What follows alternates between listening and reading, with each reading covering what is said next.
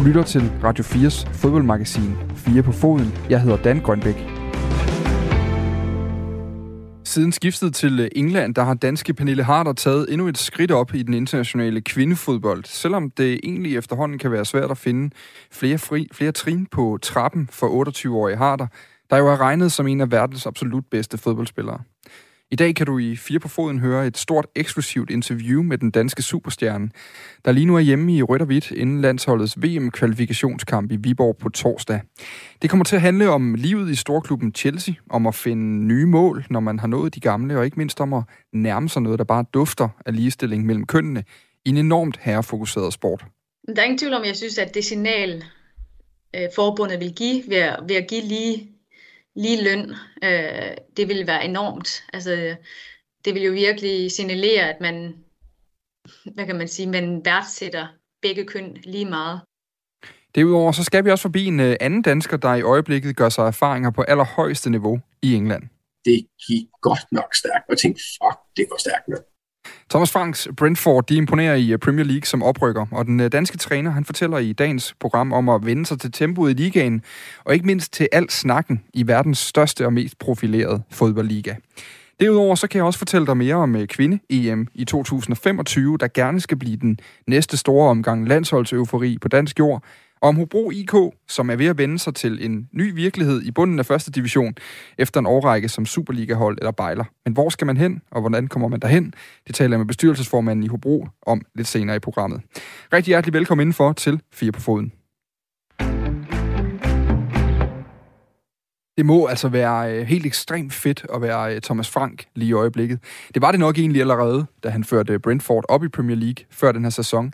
Men det må være lige det ekstra oveni hatten her nu, hvor London-opkomlingen har fået en særdeles god start på den nye tilværelse i verdens største fodboldliga. Det fik vi i sidste uge øh, mulighed for faktisk at høre Thomas Frank selv sætte nogle ord på ved en lille pressekonference for danske medier fra, sit, øh, fra sin, øh, sin arbejdsplads i, i London. Selvfølgelig var et af de centrale spørgsmål, hvorfor går det egentlig så godt, Thomas? Jamen, det er en kombination af flere ting, øh, synes jeg. Vi, vi, øh, vi, vi, vi, altså, du ved, når vi nu rykker op nu her, vi har en klar strategi, vi har tilføjet tre spillere, øh, så stamme med det samme. Øh, vi har, det har gået godt to år i træk i championship, øh, hvor vi har spillet ind med en helt klar måde at spille på, øh, og afklaret på det. Så de tre spillere, vi, vi tilføjer, tilføjer lidt mere end tre, men du ved, det er sådan, de tre er sådan potentielt topspillere. Det er en stopper, vi går til at spille med tre stopper. Christoffer Ejer, det er Franco Niega til, til midtbanen, og det er ham Jon Wissa op foran. Det er jo de tre store sejne. Så er Sanka kommet også, du ved, men altså, du ved, som, som får fornægt. Så vi har tre, der sådan potentielt set kunne træde ind i startopstillingen, og det er en til to af dem, der har gjort det. Det vil sige, at vi har spillet med det samme hold. Det vil sige, at folk kender deres roller, og selvom vi der ved, leger lidt med tingene og spiller 3-5-2 og 3-4-3, så ved vi, hvad de skal. Vi har en rigtig god gruppe af kvalitetsspillere, men også med enormt stort og stærkt mindset. Så det, det er et hold, som er enormt hårdt arbejdende, øh, og når vi sætter det sammen og organiserer det i forhold til at være, øh, hvad skal man kalde det, aggressiv øh, preshold, så, så er vi svært at spille mod. Øhm, og vi vidste, at vi, vi ville, en af vores største ambitioner var at gå ind og være modige, og prøve at, at vise, hvad, hvad vi kan, og ikke sådan gå på så meget på kompromis i forhold til noget andet, og egentlig bare stå dernede og parere. Så jeg tror, det der med, at vi har været modige, vi har haft stor fokus på, på, på, på tre elementer, øh, som vi skulle være bedre, øh, eller i top 3 på, eller som man kalde det. Det var det defensive. Og det var ikke bare, det bare lavt, middel, højt pres. Det var det standarder øh, i begge ender af banen, og så var det fitness. Der var vi nødt til at være, være bedre end de andre, eller være så, så, så godt med som muligt. Og så tror jeg, at vi har spillet frisk til. Vi, vi, har ikke, øh, vi, vi, altså, vi går to til to med Liverpool. Jeg tror, det er vigtigt. Øh, jeg tror på, at hvis du spiller positivt offensivt og fremadrettet, så tror jeg på, at du har størst mulighed for at nå noget. Og når man så bliver en del af det her Premier League, så kan man, øh, uanset hvor meget man eventuelt bare gerne vil det, ikke udelukkende koncentrere sig om det, der foregår øh, inden for, øh, for, for kridtstregene, altså inden på fodboldbanen. Det kan nemlig være et øh, større cirkus at blive en del af ligaen, og det, det vedkender Thomas Frank så også. Jamen er der ingen tvivl om, at, at hele medieshowet eller cirkuset er, altså det er, det, det, det må jeg sige, det er, det er meget Øhm, der er meget en, altså der er jo en del, hvad hedder sådan noget, øhm, øh, vi er tvunget til, det er ikke det rigtige ord, men forpligtet til, øh, på grund af rettighedsholder og så videre. Øh, så udover min pressekonference, som som regel er tre kvarter til en time hver gang, øh, med 15-20 journalister på hver gang, endda mere den åbningsdagen der, ikke? Øh, interviews, og så er der alt muligt andre, både til aviser og Sky og BT Sport, og også, øh, også de danske rettighedsholdere. Øh, så, så det er bare mærke, at der er et enormt stor fokus øh, på det. Øh, helt vildt. Øh, det, det kan jeg godt mærke, det, det trækker mere tænder ud. Um, og der er bare lige pludselig blevet enormt stor opmærksom også på, på min person selvfølgelig. Um, selvom vi er lille Brentford, og som Mads siger, vi er den, den, den klub med det laveste, med afstand til laveste budget. Så tror, vi er en god historie, tror jeg, men tror jeg derfor, nu har vi også gjort det godt, så det er jo altid det er jo den positive gode historie. Um, og vi er lidt anderledes. Um, så det, det tror jeg betyder noget, og jeg kan også mærke, at jeg kan sgu ikke rigtig helt gemme mig i London mere, som jeg kunne. Det, det er jo slet ikke på samme måde, som som, som andre, som er endnu mere kendt end mig. Men, men du bliver bare øh, genkendt med mere. Og det er jo en, en del af det. Det er nemlig en del af det. Og så, vi spurgte egentlig også Thomas Frank, hvordan han sådan helt konkret også fodboldmæssigt kan både se og mærke en forskel fra The Championship, altså den næstbedste række i England, som altså også er rigeligt profileret og bliver sendt på blandt andet dansk fjernsyn, og så til Premier League, som så er, er verdens øh, største øh, fodboldliga altså det, det er noget, altså vil sige, der er tre ting, ligesom, der, der kendetegner den store forskel fra Championship til, til, til Premier League i, i, i min optik. Den ene er, at det er mere et moderne spil. Altså der, der er mange flere i samme hold, der spiller mere af det samme. Gerne vil bygge op, gerne vil holde fast i bolden, gerne presse højt. Øh, mere zoneorienteret. Hvor i Championship er det mere fysisk og duelpræget. Øh, kan være i hvert fald. Øh, så det, det er det moderne, og det ligger lidt til os, men i, i sekvenser har mere tid på bolden. Men jeg synes, at Premier League går mere og mere mod at det er mere, du ved, fuld fart frem, øh, øh, hvis man ser de, de forskellige kampe. Øh, to, øh, kvaliteten af spiller selvfølgelig, øh, voldsomt niveau øh, på, på, den enkelte, på den enkelte spiller, øh, som kan, kan slå ind ihjel, øh, var lige at sige, med, med, med de mindste aktioner. Og tre, tempoet, når det går stærkt, så går det virkelig stærkt. Og det slog mig, det hvor det slog mig først, var faktisk i vores anden kamp mod Crystal Palace. Det var ikke engang øh, kampen mod, øh, mod Arsenal men Det slog mig der, da jeg står nede på, på sidelinjen, og, og Crystal Palace kørte omstilling med Zaha og nogle af de her gutter, som selvfølgelig er gode, men de er ikke top med Premier League, og det gik godt nok stærkt. Og jeg tænkte, fuck, det går stærkt nok. Um, så, så det er de tre ting. Ikke? Et mere moderne spil, bedre kvalitetsspillere, og, og når det går stærkt, går det rigtig stærkt. Og så er der lige det der med opmærksomheden, Thomas Frank var inde på lige før, for hans succes har jo allerede koblet hans navn sammen med nogle endnu større hold det er jo normalt gænge i England. Når man gør det godt, så skal man til de store adresser. Men hvad siger hovedpersonen egentlig selv til det? Jamen altså, et, jeg har en kontrakt til 23. To, sindssygt glad for at have Brentford. Altså en klub, som ja, betyder rigtig meget for mig, hvor jeg har haft fantastiske stunder og nyder samarbejdet med vores to sportschefer, ejere og, og spillere og stab. Øh, helt sindssygt meget fans. Så virkelig, virkelig meget. Øhm, og det er jo, det er jo klubben, som, øh, som er kommet til mig, men, øh, men det, det, må vi se, hvad, hvad fremtiden bringer. Jeg, jeg ved, at vi har et gensidigt respekt og, og et godt forhold til, til hinanden øh, på det. Og, og det andet, det er jo rygter. Altså, jeg forstår det godt, men øh, det er sådan, at Arsenal og United var ikke sådan, det var, synes jeg, jeg læste på et tidspunkt. Det der, det er meget sødt. Øh, jeg kan godt lide en til rygter, når, når jeg vidste, de reelt set ville kontakte mig. Må vi tage den derfra. Som lyder altså Thomas Frank, der jo bare en af flere danskere i øh, Brentford, som jo er ejet af Matthew Benham, der også ejer øh, FC øh, Midtjylland. Flere spillere i startopstillingen, blandt andet Christian Nørgaard, en, en, en Mads Bæk har været inde omkring, Mathias Sanke, han selv nævner, og altså også spillere som, som Mathias Jensen, gør sig altså også gældende i, i, i klubben i øjeblikket. Der er næste kamp i næste weekend, og, og det bliver spændende at se, hvordan de fortsætter.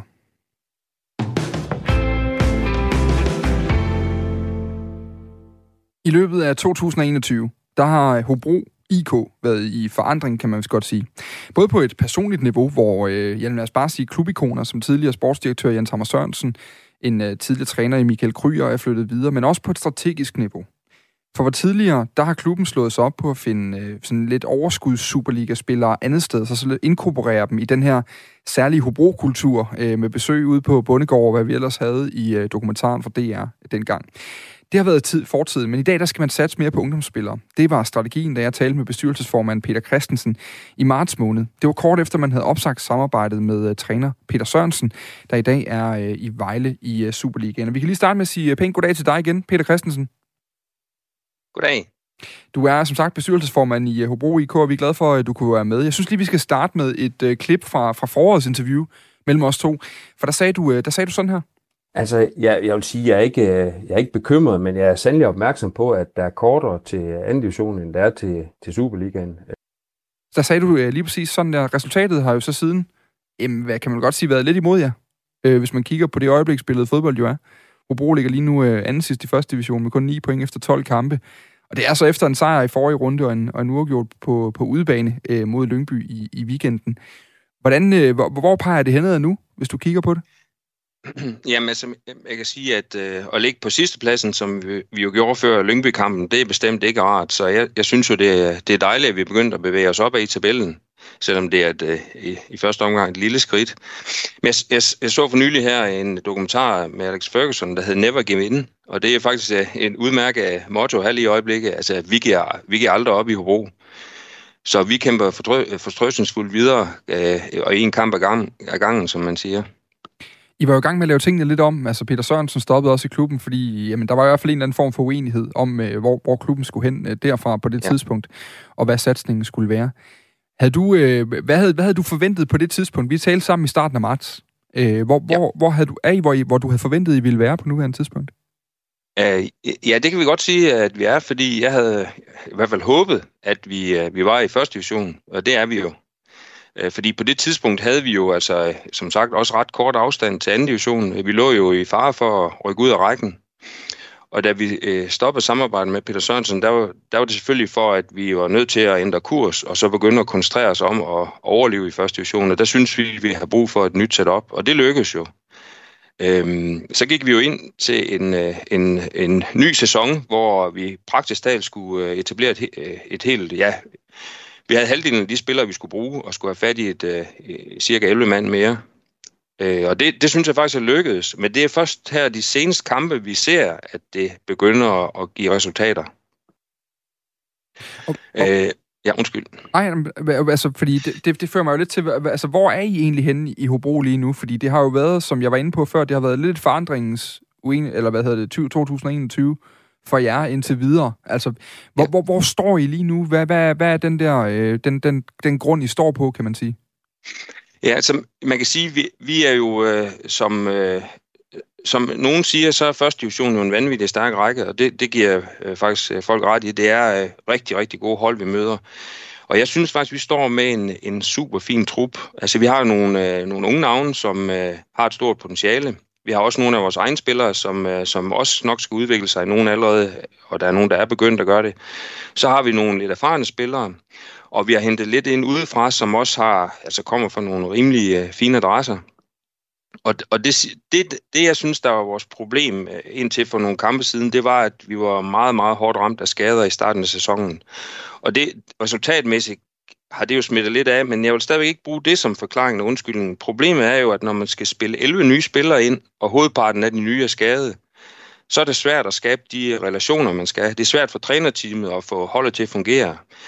Men det synes jeg, det synes jeg bestemt, øh, det er, det er begyndt at se godt ud. Øh, jeg var selv i Lyngby og se kampen, og altså, jeg ved, at Lyngby var et super godt hold, og det, jeg var også, øh, jeg var, jeg var glad for at få et point med, med hjem, men lidt held har vi måske haft tre. Mm. Øh, nok lidt ufortjent. Jeg synes, 1-1 var, var selvfølgelig set med Hobro-briller fint. Men altså, der er nogle spillere, der gør det rigtig godt, og vi har faktisk en god bænk efterhånden. Vi kan jo skifte folk ind, der forstærker holdet nu øh, og vi kan ændre spil, øh, spilsystem, hvilket også er super godt. Og så har vi jo, det var også det, vi snakker om i foråret, at vi skulle ændre kurs. Vi har jo i princippet et setup, som vi ikke har ændret nævneværdigt siden Superligaen. Øh, det eneste, der er problematisk, det er, at der ikke er helt så mange penge i første division, eller langt fra så mange. Så vi er jo nødt til at finde en måde at spille, spille og, og drive klubben, hvor vi, øh, hvor vi tænker lidt mere over, hvad vi bruger pengene til. Men, men er, det, at, altså, er strategien, for det var det, vi kom til at tale om i foråret. Altså, der diskuterede vi jo lidt, hvorvidt øh, strategien var et udtryk for, at man ville i en anden retning. Altså, det er jo ikke, I er jo hverken den første, og formodentlig ikke den sidste klub, som kan se en god forretning i at satse på unge spillere, man så på enten kan skabe til førsteholdet selv, eller skabe nogle videre salg i. Men, men, men, men det var jo lidt diskussion om, det var en, en sportslig beslutning, eller om det var en beslutning også, fordi økonomien ligesom øh, byder det, øh, nu en dag, i stedet for at skulle samle Superliga-spillere op andre steder fra. Er du noget længere i din tankerække der? Altså, hvad, hvad, hvad er den vigtigste årsag til at lægge om i Hobro? Jamen, altså den vigtigste årsag er jo, at, at vi er jo nødt til at kigge på, hvor, hvor ligger vi, øh, både øh, rent sportsligt, vi ligger i første division, men også hvad vi er omgivet af. Og vi ligger jo i et område af, af Danmark, hvor vi ikke finder kæmpestore investorer, der, der er interesseret i at skyde en masse penge i en uh, fodboldklub. Altså jeg kan sige, vi, har jo, jeg, jeg plejer nogle gange at sige, at vi har et spillerbudget i Hobro, som er cirka det halve af underskuden i nogle af vores uh, kollegaer i første division.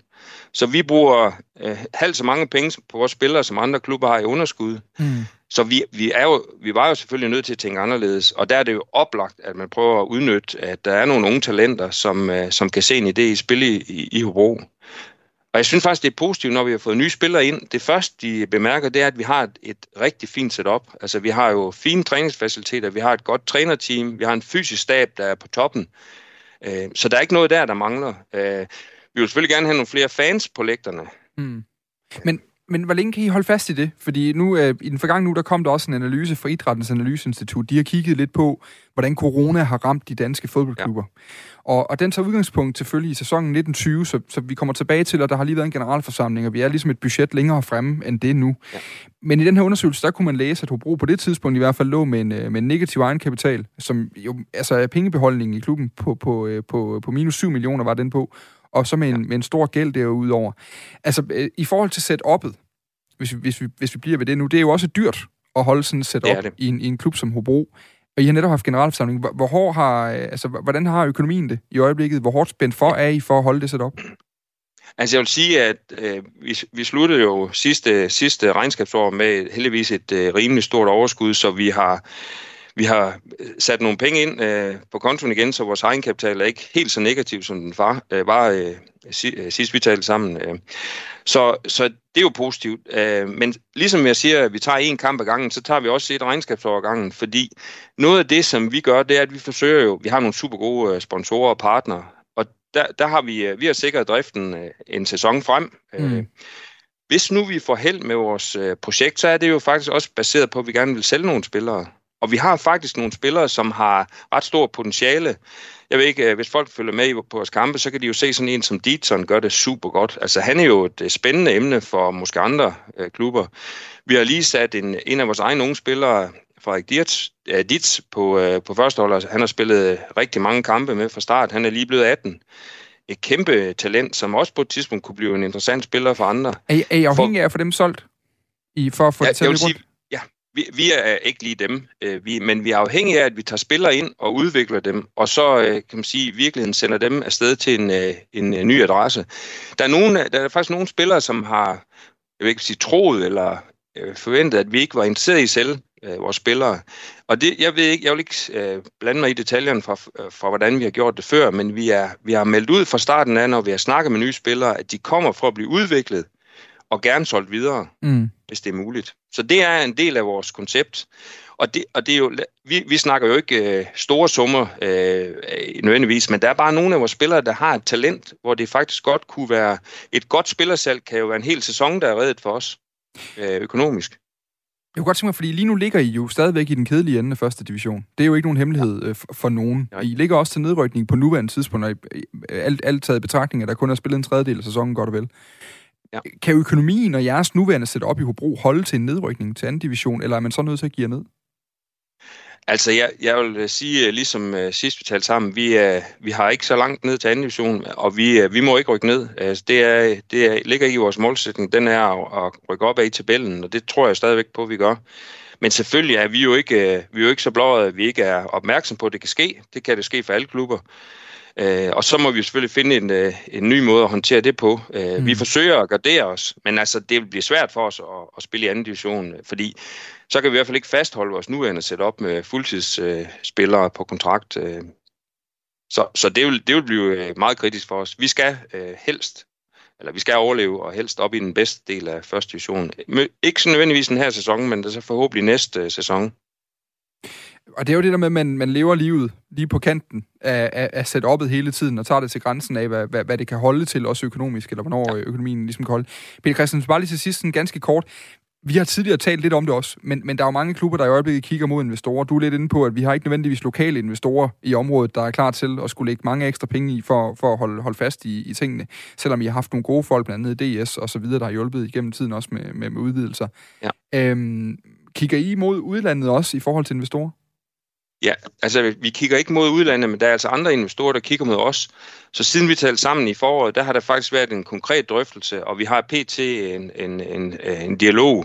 Og det er jo fordi, vi er nødt til at kigge på de muligheder. Vi er bare meget, meget, meget forsigtige, fordi vi har virkelig set, at øh, det kan blive uheldigt. Altså, vi kan tage Vendsyssel som eksempel. Jeg synes heller ikke nødvendigvis, Esbjergs start på sæsonen var super god. Altså, og det er jo blandet i form af investorer udefra, så vi tænker os rigtig godt om. Men alt er jo det er, salg. Er det en udlænding, der kigger øh, på jer, som I er i konkret dialog med lige nu? Ja, altså det er det. Kan du sige noget mere om, hvor, hvor vedkommende er fra, og hvad det er for noget? Nej, nej det, det vil jeg helst ikke, fordi øh, som sagt, så er det jo, øh, for os der er det jo, og det er jo ikke første gang, og jeg, jeg tror, når der er nogen, der henvender sig, så, så plejer jeg lige at give dem sådan lidt en, øh, en omvendt pep-talk, hvor jeg fortæller, hvor svært det er at blive investor i, i Hobro mm. IK, øh, fordi der, der følger mere med. Vi vil bevare vores DNA, ja. øh, uanset hvem der ejer klubben. Peter Christensen, det kan være, at vi skal gøre det til en tradition. Snakkes ved hver halve år, så må vi se, om der er sket noget mere med interessen om et halvt års tid. Det er super, Dan. Tak for, tak for uh, snakken det. i hvert fald. I lige måde. Det var altså Hej. Peter Christensen, bestyrelsesformand i uh, Hobro. Du her hørte udlægge situationen i den, jamen, lige, den der klub, der ligger lige på, på hjørnet af, af Kronjylland og, og Nordjylland.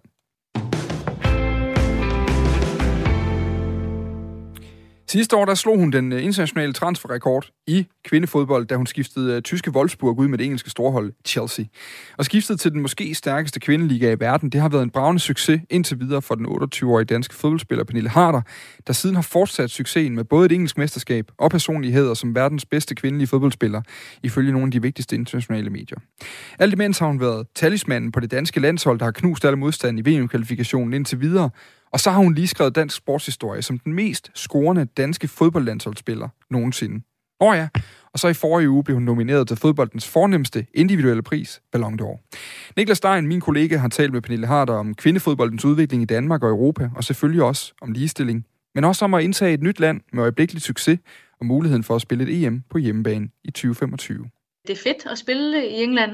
Det er, øhm, der er meget mediebevågenhed der er specielt også den her sæson, vi lige har startet med med Sky, som har købt tv-rettighederne. Man kan mærke en stor forskel. Man kan mærke, at der er rigtig mange, der følger vores kampe. Øhm, og, og jamen, så er det en god konkurrence, der er i ligaen. Øhm, folk kan tage point mod hinanden. Der bliver spillet kampe på store stadions en gang imellem, og jeg synes, til de fleste kampe er der rigtig mange fans nu også øh, inden for den her sæson. Så ja, jeg synes bare generelt, at det, det er fedt at spille derovre. Man snakker jo helt generelt meget om, hvordan, øh, hvordan kvindefodbolden den, den vokser øh, rundt omkring, og særligt i England, hvor det virker til, at der bliver investeret i det, og, øh, og, og der bliver lagt flere øh, ressourcer og prioriteter i det, blandt andet fra, fra de klubber, vi i forvejen kender fra, fra mændenes Premier League, øh, altså øh, nogle af verdens mest eksponerede øh, fodboldklubber. Hvordan er det noget, du kan mærke?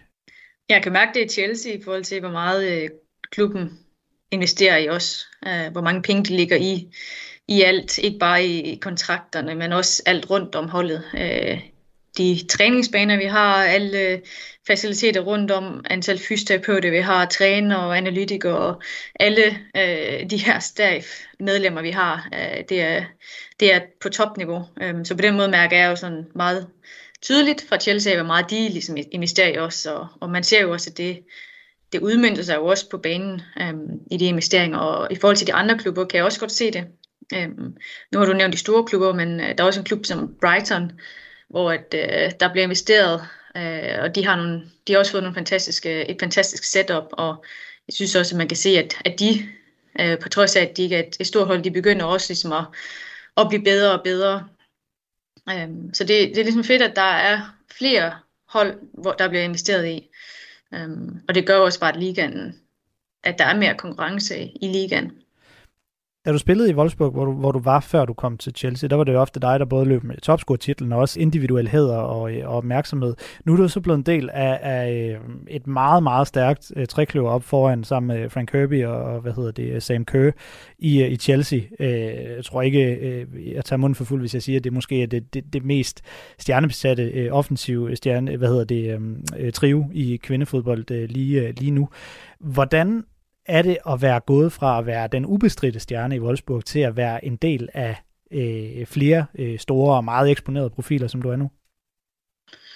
Øh, jamen, det, det er godt. Um, jeg er glad for det. Uh, det fordeler lidt ansvaret, hvis man kan sige det på den måde, men også i forhold til opmærksomheden. Altså, det, det gør det jo endnu sværere for vores modstandere at finde ud af, hvem de skal, skal bruge mest energi på. Øhm, så, så på den måde har jeg det personligt rigtig godt med det. Øh, jeg nyder det også til træning, at der er kæmpe højt niveau. Øh, jeg kan udvikle mig hver dag.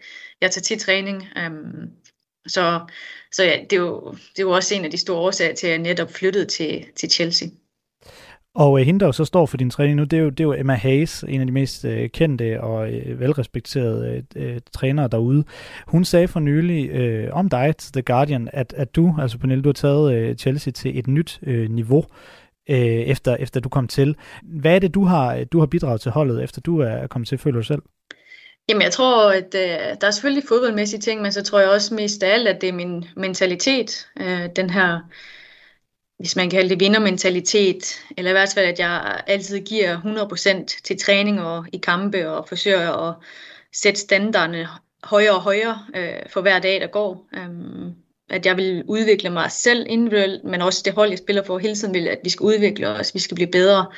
Øh, jeg tror, at det er også mange, det er noget af det, som Emma også tænker på, tror jeg, øh, når hun siger de ting der. Hvis jeg ikke tager helt øh, fejl, så da du så skiftede fra Wolfsburg til Chelsea, der var noget af det, du var ude at sige i forbindelse øh, med det her skifte, det var, at det var en ambition for dig at vinde Champions League. Øh, det var du så tæt på i sidste sæson, fordi du var i, i øh, finalen med Chelsea, hvor I så endte med at tabe 4-0 til, øh, til det her meget, meget velspillende FC Barcelona-hold. Hvor meget fylder øh, den her øh, turnering, øh, altså Champions League, øh, for dig i år? Jamen alle turneringer og alle titler øh, er i sidste ende det, vi spiller for. Øh, det er ikke det, jeg tænker på hver dag, øh, når jeg går til træning. Der tænker jeg på min personlige udvikling, øh, holdets udvikling. Um, at vi skal vinde weekendens kamp, og hvordan vi skal gøre det. Men der er ingen tvivl om, at når vi spiller Champions League, så handler det om, at vi skal vinde den Champions League-titel i sidste ende. Um, så selvfølgelig fylder den også utrolig meget. Nu siger du personlig udvikling. Du er jo også øh, hyppigt nomineret til individuelle priser. Så sent som for et par uger siden, der blev du nomineret til, til den fineste, altså Ballon d'Or. Hvad betyder individuelle priser så for dig? Nej, men det, er mere, det er vel mere en uh, anerkendelse af, at, at de ting, jeg render rundt og gør, og at jeg har kunne være nomineret til den pris uh, de tre år, den har været der for kvinder. Og det er jo, det er jo bevis for, at jeg er på et højt niveau. Øh, ikke kun en sæson eller to sæsoner, men ja, faktisk flere sæsoner. Og, og det er nok det, som gør mig mest stolt, at jeg kan, jeg kan fortsætte med at være på et højt niveau, på trods af de forventninger og de, de, øh, ja, de forventninger, der kommer for, for hver sæson på mig. Øh, det, for hver sæson, der går fra, at man har præsteret godt, og man har vundet nogle indvalgte priser, det bliver sværere sæsonen efter at gøre det igen. Øh, og sæsonen efter det bliver det endnu sværere igen. Um, så det, at jeg har formået at kunne gøre det, det er det, som gør mig allermest stolt af, om jeg så vinder prisen eller ej, men at jeg kunne formå at blive og være på den, det, det topniveau, være en af de bedste. Um, det, det er nok det, som gør mig mest stolt. Hvad er din ambition? Er det at vinde den øh, en dag, den her gang, eller på et tidspunkt i karriere?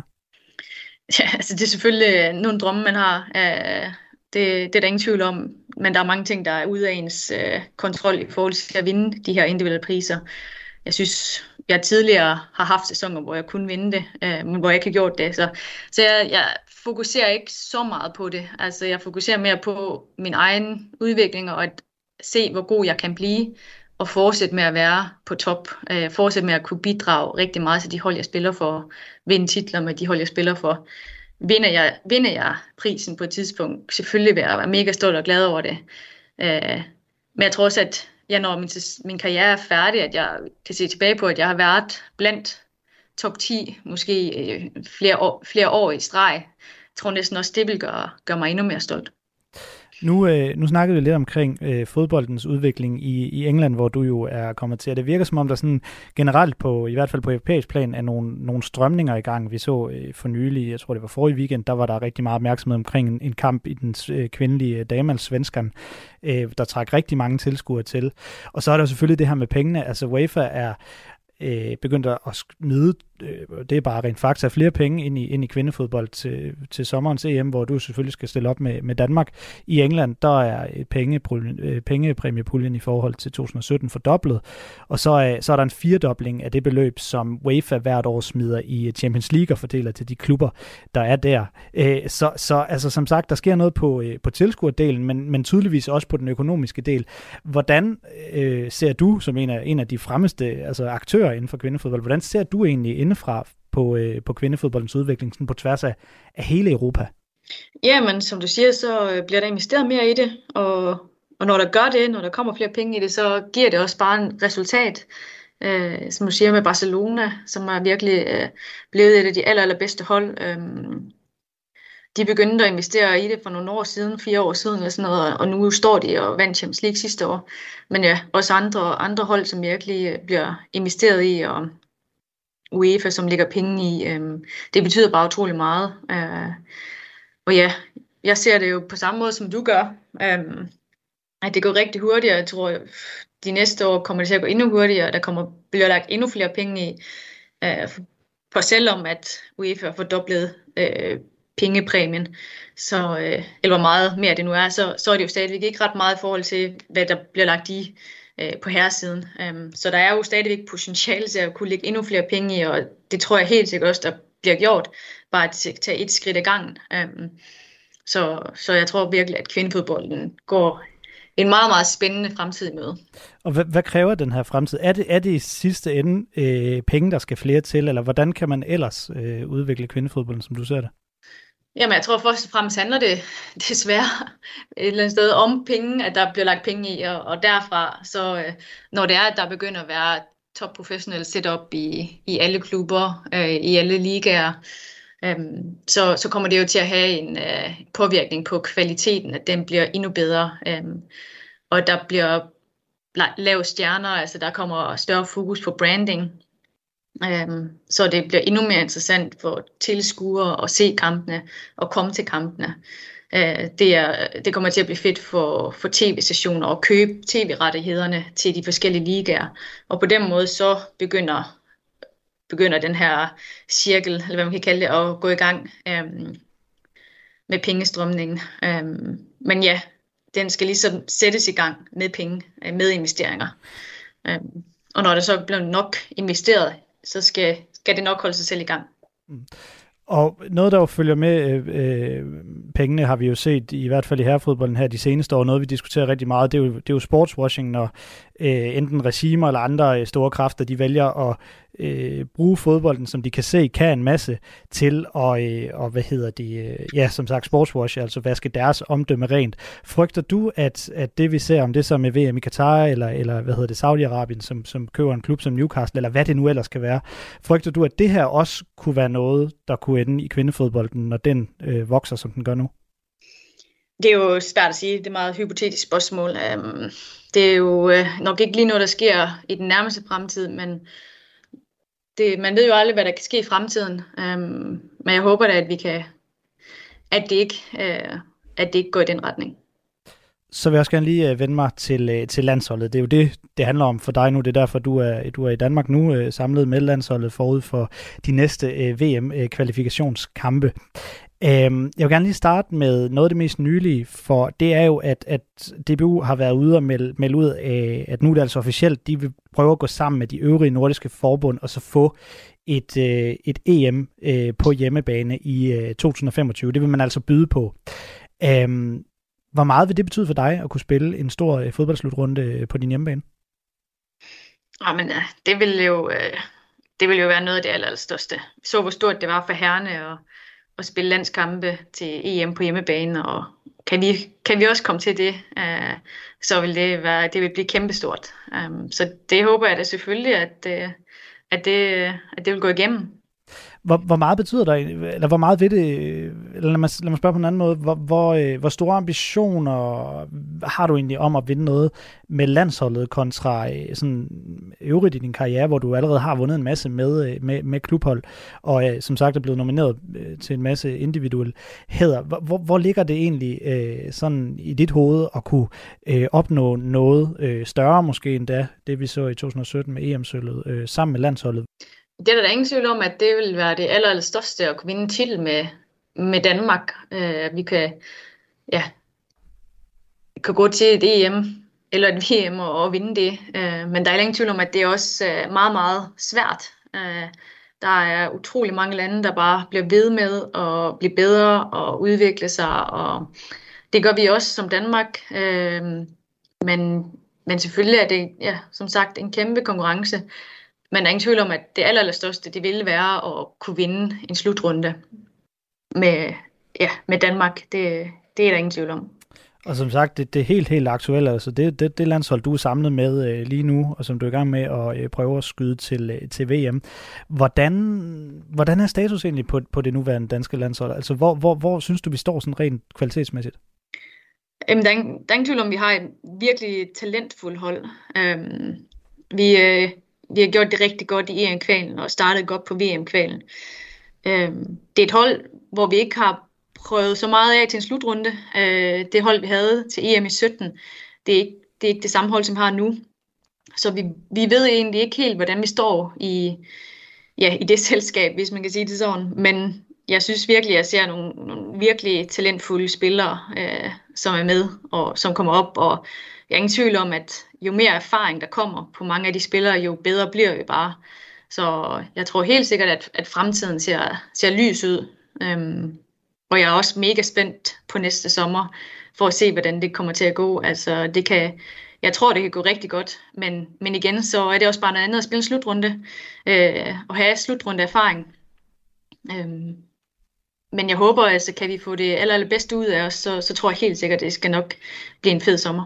Men er det i virkeligheden svært at vide præcis, hvor I står? For man må jo sige, at, at, at den, den hvad hedder det, altså den kvalitet, I har mødt i VM-kvalifikationen øh, indtil videre, det, det har jo været langt under jeres niveau. Altså I øh, kører jo øh, i hvert fald de første øh, par kampe her, øh, lande som Malta ret øh, klart over.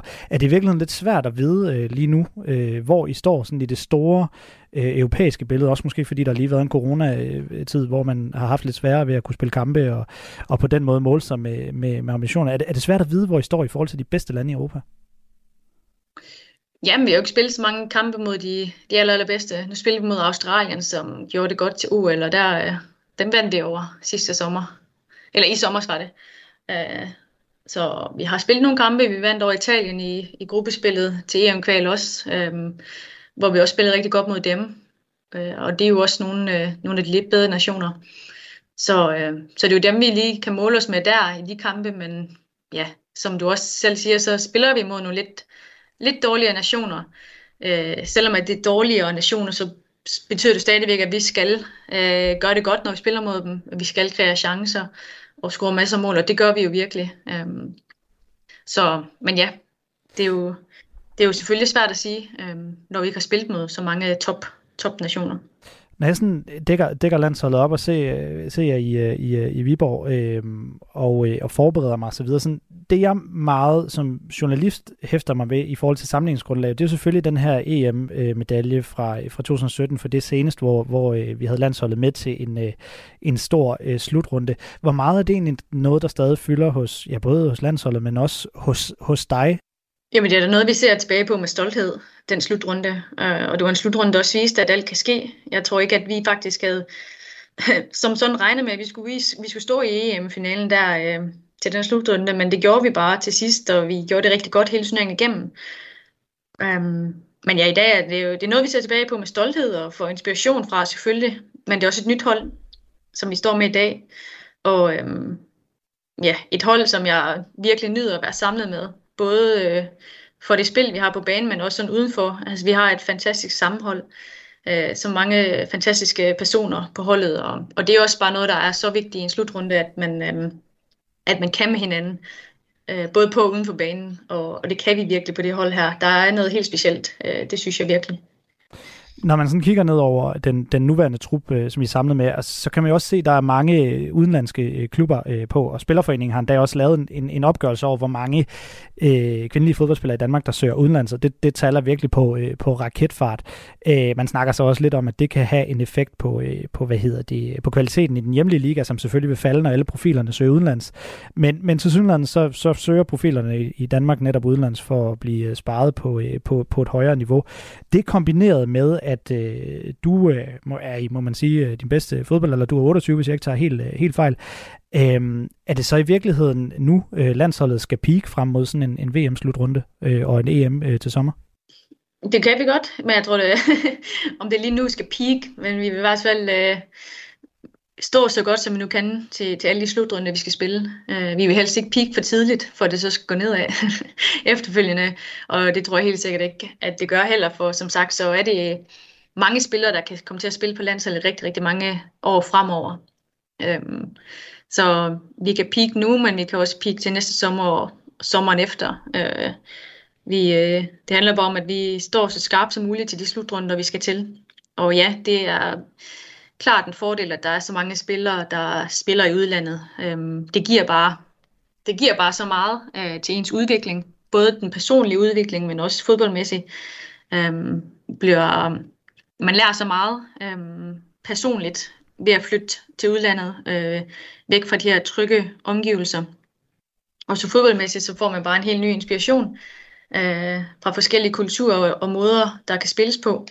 Så, så det er helt sikkert kun positivt, at der er så mange spillere, der spiller i udlandet.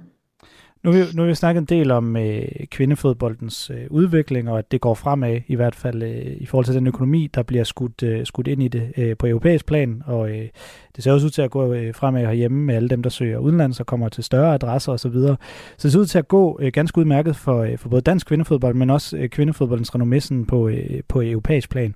Og noget, man så altid kommer til at snakke om med det her, det er jo selvfølgelig øh, ligestilling, og det er også noget, hvor du har markeret dig som en, tør jeg godt sige, ret, ret øh, øh, markant stemme øh, i de seneste år. Hvordan synes du egentlig, hvis vi lige tager Danmark øh, sådan helt konkret, hvordan synes du egentlig, det går i forhold til ligestilling mm, i, øh, i, i Danmark med hensyn til kvindefodbold?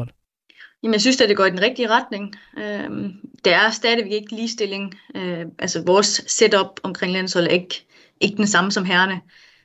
Men det er det, vi arbejder hen imod øh, for hvert år, der går. Øh, og jeg synes også helt sikkert, at de seneste år er det blevet, er det blevet bedre. Det er der ingen tvivl om. Men, men der er der stadigvæk øh, områder, der kan ja, blive endnu bedre, hvis det er, at vi, vi vil have den her ligestilling, øh, når vi snakker setup. Øh, men ja, altså, det er blevet bedre. Hvad, hvad er det for nogle områder, der kan blive bedre? Jamen det er jo bare alle de her områder omkring holdet med, med kok og privatfly, øh, antal behandlere, øh, hotelkvalitet. Altså sådan som vi har det nu, det er rigtig, rigtig fint og rigtig godt. Men skal det være skal det være samme setup, skal det være helt ligestillet med herrene, så er der bare stadigvæk en forskel. Øh, der er stadigvæk nogle ting, vi nogle gange skal kæmpe for at kunne få. Øh, men, øh, men der igen, altså vi arbejder derhen imod, og, og jeg regner også helt sikkert med, at vi, vi kommer derhen inden for, den, inden for de næste par år når vi snakker ligestilling, så vil der også altid blive, øh, i hvert fald i forhold til øh, kvinder og herrefodbold, kastet det aspekt ind, der hedder, der hedder ligeløn. Øh, det har du også udtalt om tidligere. Så her for nylig har jeg hæftet mig ved, at, at både Brasilien og, og Irland har indført øh, ligeløn. Øhm, rokker det noget ved, ved dig i forhold til øh, behovet for også at få øh, ligeløn? Der er ingen tvivl om, jeg synes, at det signal, øh, forbundet vil give ved at, ved at give lige, lige løn, øh, det vil være enormt. Altså, det vil jo virkelig signalere, at man, hvad kan man sige, man værdsætter begge køn lige meget. Øh, men, men ja, altså det, det er jo som det er, og der er de grunde, der er til, at det ikke er der lige nu. Øh, men selvfølgelig vil jeg altid synes, at, at vi skal derhen, øh, når vi snakker landshold. Øh, men, men ja, det, det er jo desværre ikke, ikke lige, lige til, fordi så, så havde vi jo haft det. Tror du, det ligger langt ud i fremtiden? Det er svært at sige. Altså, et eller andet sted tror jeg, det kommer helt kommer det fra UEFA og FIFA. Altså, hvis de begynder at lægge de samme penge i, øh, i herre- og kvindefodbold, øh, når vi snakker landsholds øh, niveau, så, så vil det jo klart være lettere for alle forbund også at give, give øh, de samme vilkår og de samme, øh, ja, med lige løn. Øhm, så det er vel et eller andet sted, der det skal starte. Så lige øh, her hen mod øh, slutningen øh, Pernille, så vil jeg også gerne lige vende jeres hjemmebane i Viborg. Jeg kunne godt tænke mig at høre lidt omkring, hvad, hvad, hvad du synes om det forhold øh, til, til den hjemmebane. Men først i virkeligheden spørge, altså, er det også en del af ligestilling? Vil, vil, altså, vil du egentlig også hellere foretrække spillet over i, i, i parken for eksempel, hvor der selvfølgelig kan komme flere mennesker? Jamen, jeg, jeg elsker at spille øh, på Viborg Stadion, og de fans, der kommer. Uh, det er, der er en fantastisk stemning. Uh, nu har vi også fået en fantastisk bane uh, at spille på, så, uh, altså, så der er jeg egentlig ret glad og godt tilfreds med, hvordan det er. Vi, vi kan få fyldt næsten Viborg Stadion, øh, og det giver bare en rigtig god stemning. Øh, om vi vil, det ville være fedt nok at spille i parken også, men det ville være fedest, hvis vi kunne få fyldt parken hver gang også. Øh, der er vi måske ikke nu, men altså, det, det kunne være fedt, hvis vi kunne det i, i, i fremtiden. Øh, men der igen, der, der handler det om at tage et skridt ad gangen. Øh, og så må vi se, om vi ender i parken på et tidspunkt. Det var Niklas Stein, min kollega, der havde talt med øh, Pernille Harder direkte fra landsholdslejren i øh, Viborg. De forbereder sig lige nu på to kampe. De spiller her torsdag den 21. mod Bosnien og Herzegovina på øh, hjemmebane. Det er kl. 18 på torsdag i Viborg, og så spiller man på udebane mod Montenegro på tirsdag den 26.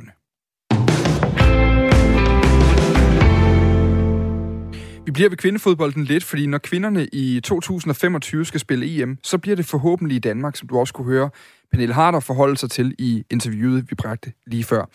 Der har været interesse længe for DBU, men i fredags der meldte man så ud, det var DBU's formand, efter et øh, møde med de, øh, med de norske, de svenske, de finske og de islandske og færøske øh, hvad hedder det, øh, forbundsledere, at man øh, sammen med Norge, Sverige og Finland og med støtte fra Island og Færøerne har tænkt sig at byde på værtskabet for kvindernes EM om fire år, altså i 2025. Til DBU's egen hjemmeside, der siger Jesper Møller, som er formand for DBU, at vi har i DBU og de nordiske fodboldforbund meget ambitiøse visioner for udviklingen af kvindefodbolden. Vi har i fire år arbejdet tæt sammen med vores nordiske kolleger om at skabe et stærkt bud på en slutrunde. Vi er overbevist om, at et nordisk værtskab for EM i 2025 vil være fantastisk for kvindefodbolden, for fans, spillere, interessenter og UEFA. Vi ville rigtig gerne have haft Jesper Møller eller en anden repræsentant for DBU i programmet i dag til at uddybe øh, forslaget, men det har altså ikke været muligt. Men ikke desto mindre, så skal EM i 25 dermed være endnu en milepæl i kvindefodboldens udvikling i, uh, i Danmark. Og nu kan jeg sige uh, pænt goddag til dig, Per Rud. Ja, hej med jer. Direktør i HB Køge, og, øh, og altså en klub, som udover at være et, øh, et herrehold, jo altså også i sidste sæson vandt kvindeligaen i Danmark, og derfor lige nu spiller øh, Champions League gruppekampe mod klubber som øh, Barcelona og, og Arsenal for uden øh, tyske Hoffenheim. Egentlig vil jeg gerne starte med at spørge dig, Per Rud. Øh, betyder det overhovedet noget for jer som øh, dansk topklub i kvindeligaen, hvis Danmark lykkes med at tiltrække en, en EM-slutrunde til landet? Det vil være helt fantastisk. Øh, så det, og det, ja, det kan jeg jo kun øh, varmt bakke op om. Jeg er sikker på, at det vil øh, interessen den blive kæmpestor. Øh, der er fortilfælde fra det, hvor, hvor hele byer, regioner og landsdele, de, øh, de valgfarter til stadion, og man, man kan lave rigtig mange ting. Øh, det vil øh, også både turistmæssigt, hoteller, restauranter osv. være, være særdeles øh, fantastisk ting, hvis det kunne ske. Øh, men øh, kvindefodbolden er inde i så stor en udvikling, at, at vi kommer hele tiden tættere og tættere på herrefodbolden, og, og øh, sådan noget som EM og VM slutrunder for kvinderne er efterhånden ved at blive en rigtig, rigtig store ting. Øh, sådan på det rent sportslige, altså øh, giver det så noget, at nu hørte vi før øh, Pernille Harder i et langt interview sige, at, for hende der er det jo det der med at kunne spille en slutrunde på hjemmebane. Vi har også lige set det i, i sommer med, med gruppekampen, der blev spillet i parken for Danmarks vedkommende. Altså giver det noget sportsligt? Hvordan, hvordan løfter det på en eller anden måde den sportslige del, og ikke bare jeg vil sige, salget af hotelværelser i, i København og omegn, eller hvor det nu skulle være? Jo, men hele det her omkring, øh, og hvorvidt øh, Danmark skulle søge EM, og, og at Køge måske kunne komme ind i betragtning til det, har jo været en, en, en vigtig del af hele udbygningen af, af, af vores øh, stadionprojekt, øh, fordi at det var også noget, kommunen og erhvervslivet synes kunne være særdeles spændende. Øh, og derfor så, så er det klart, at sådan nogle projekter som det der, det er virkelig noget, man, øh, man kan løfte i fællesskab omkring skoler, øh, institutioner osv. Så, videre. så øh, det har været en meget central del hos os, og vi har da håbet på, at, at Danmark søgte det her øh, EM øh, alene øh, og kunne håndtere det alene, fordi det ville jo give nogle flere øh, øh, puljer og nogle flere kampe i Danmark, som, som jo ville have været helt fantastisk for udviklingen af dansk kvindefodbold. Og, og, og det kunne egentlig godt, mig lige blive ved det lidt, fordi, fordi øh, I har jo, øh, det er jo endnu ikke offentliggjort, skal vi huske at sige, hvilke værtsbyer Danmark egentlig har tænkt sig at byde ind med i det her samlede billede. Øh, der skal selvfølgelig også, som du siger, være kampe, der placeres i, i de andre nationer. Det tætteste, vi er på at vide en lille smule, det er en uh, agtindsigt, som TV2 Fyn, regionalmediet, fik uh, i et, uh, et lukket punkt på et byrådsmøde i Odense Kommune i foråret, hvor I man kunne se, at 12 byer på, på daværende tidspunkt var i spil som værtsbyer. Det handlede uh, ud over Odense om København, Brøndby, Aarhus, Esbjerg, Aalborg, Herning, Horsens, Randers, Haderslev, Viborg og Silkeborg. Men du nævner altså, at i, i Køge, der har det også været en del af, af, af i hvert fald samtalen omkring uh, jeres stadion, Capelli Sportstadion. Det har det, ja, og, og, og ansøgningsfristen var, øh, var en gang i april eller maj måned.